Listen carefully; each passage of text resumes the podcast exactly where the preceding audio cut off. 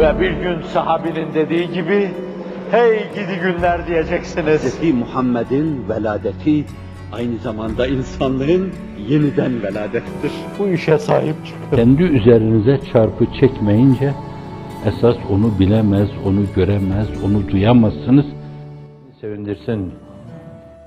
O ölçüde o meseleleri ortaya koyacağımız şartlar ve konjonktür hazır olacağı ana kadar bir farklı anlayış.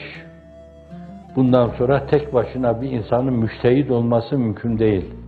Ben müştehidim diye ortaya çıkan haddini bilmeyen paranoyaklar olabilir. Paranoyak. Olabilir. Fakat günümüzde ezhan bu kadar dağılınca, zihinler bu kadar dağılınca, dün duyduğu şeyi bugün unutan insanların iştihatta bulunmaları mümkün değil. O iştihat meselesi dördüncü derecede Ahmet bin Hanbel. Bir milyon hadisten o 40 bin küsür hadise yakın oğlunun ziyadesiyle beraber, Abdullah'ın ziyadesiyle beraber bir milyon hadis. Aklınızda değerlendirmeniz için küçük bir örnek vereyim. Buhari burada var değil mi? Ondaki hadis sayısı 5000'e yakın. Düşünün yüz bini ne kadar olur onun? Sonra yüz binin on katı ne kadar olur? Fakat o Ahmet bin Hanbel, o müştehidin izamı, Ebu Hanife, İmam Malik, İmam Şafi, sonra dördüncü derecede Ahmet bin Hanbel geliyor. O cins dimalar. Başka şeylerle meşgul olmamışlar. Dağınıklığa düşmemişler. Bütün himmetlerini Allah'ın muradi sübhanesini anlama istikametinde kullanmışlar. Siyaset nedir bilmemişler. Siyasetçiye kapı kulu olmamışlar. Onlar karşısında düğme iliklememişler.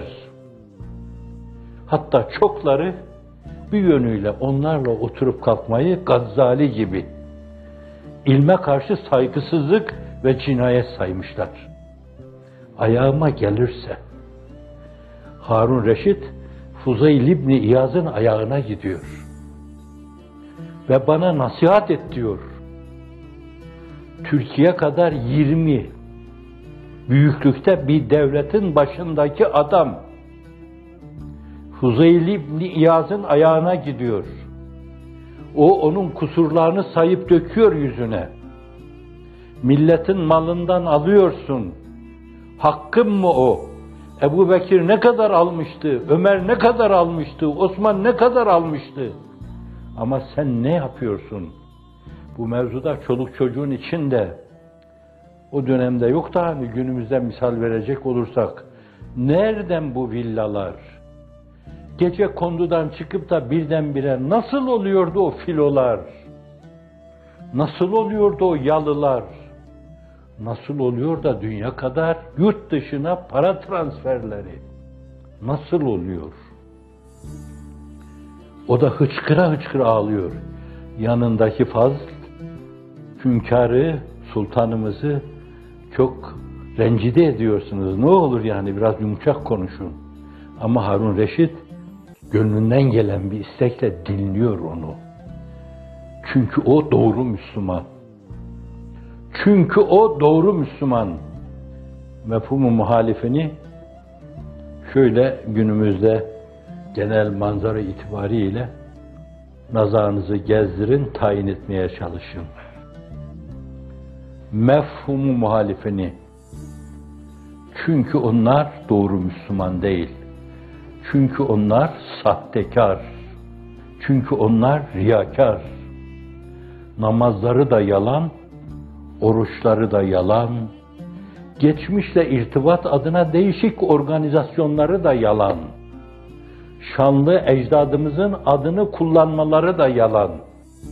Yalanla oturuyor, yalanla kalkıyorlar. İftira ile oturuyor, iftira ile kalkıyorlar. Ve dolayısıyla da hayallerinde kendilerine binde bir ihtimalle ne olur ne olmaz tehlike olur diye onları bir tehlike zümresi, tehlike cemaati olarak ilan etmek suretiyle ademe mahkum etmeye çalışıyorlar. Tayirleri tayirler, tahkirleri tahkirler, tezifleri tezifler, ibadeleri ibadeler, tenkilleri tenkiller takip ediyor. Yerle bir etmek için ellerinden gelen her şeyi yapıyorlar. Çünkü onlar birer vehim insanı.